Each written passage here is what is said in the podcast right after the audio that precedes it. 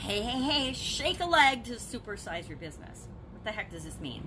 Well, the expression shake a leg comes from the Navy, became popular in the late 1800s.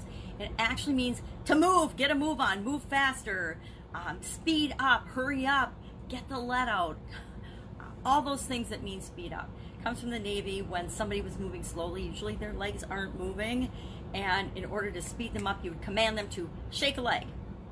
Now, if you're a parent, if you interact with other human beings, chances are you have encountered a situation where people are moving at different paces. I tend to talk really fast. I tend to move pretty fast. I tend to do everything pretty fast.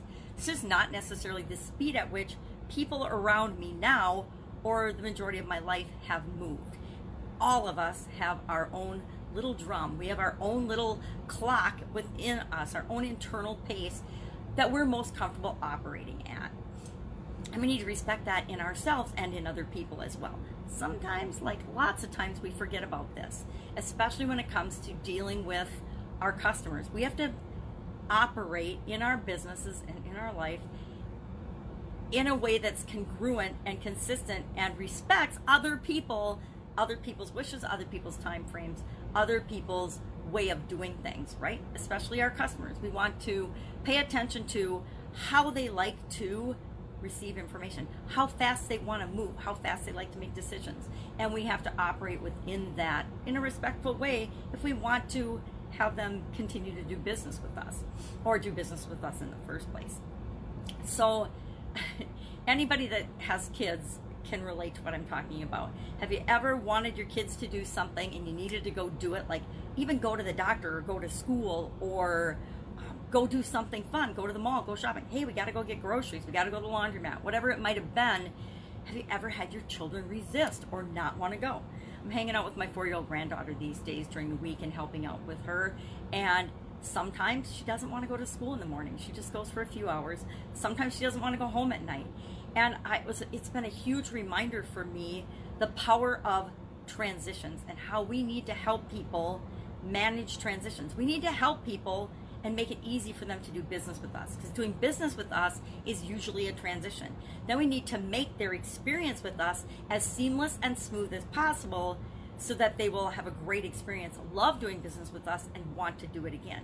But throughout the entire process, we want to manage expectations and manage anytime we're asking people to do something different, especially if it's at a different pace, a different speed, or different timing, then feels 100% perfect to them. So if I'm talking to someone and I'm wanting to do business with them and I'm talking 100 miles an hour, like I pretty much always do, and they are a laid back, reserved person that wants to move at a slower pace, what is the probability that they're going to interact and do business with me? Slim to none. That's why we do things like pay attention to other people and find out how they like to receive things. And we deliver what it is that we deliver in the way that is best for them. Um, getting anybody to do anything, whether they want to or not, can be an exercise in frustration. If we're trying if it's about if we're making it about us if we're letting our ego get in the way and if we're trying to convince people that they should do something or speed up. I, I spent a lot of years in, in corporate america and running my own businesses. And i realized and once i realized it i stopped doing it. But i used to be frustrated all the time especially in manufacturing environments because i expected people to be working faster. And now i'm an industrial engineer so i spent you're studying time and motion studies, as boring as that could be, and sounding is as boring as it sounds, but studying how long it should take people to do things. Because in manufacturing, each task is dependent on someone else in the chain, right? That's true of most of our organizations, but some things are more time dependent than others. So on a manufacturing line, person A and person B and person C are performing a task. Person C can't do their job until person B gives them their output. Person B can't do his or her job until person A gives him or her his or her output. So everything is dependent on one another. And the length of how long it takes for that task to happen will expand or contract depending on how the pace is of A and B and C.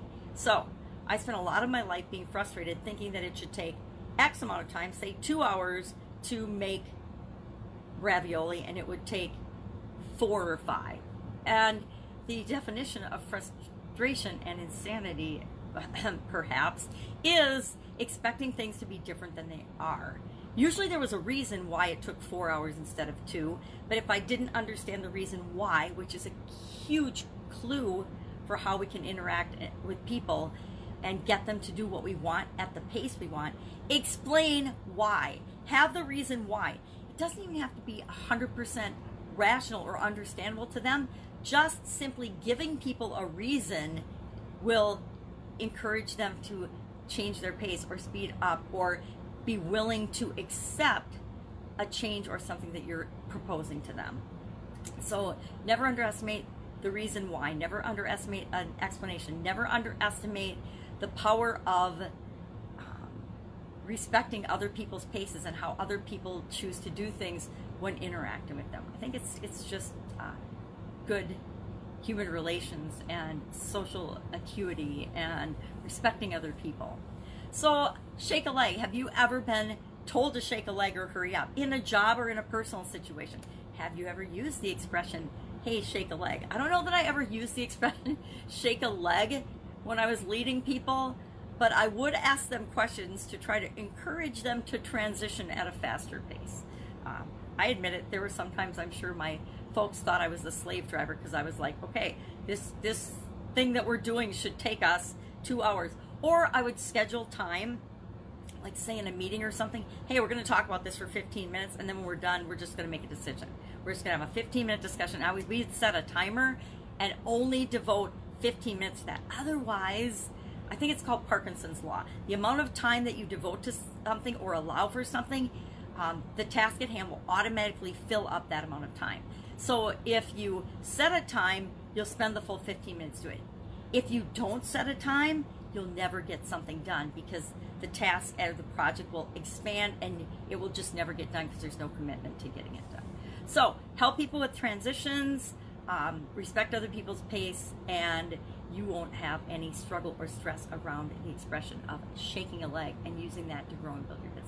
If I can help you in any way, hit me up in the comments below. Otherwise, I'll see you tomorrow or um, you'll hear me tomorrow with another idiom, where does it come from? What does it mean? And how might you be able to apply it to your life and your business?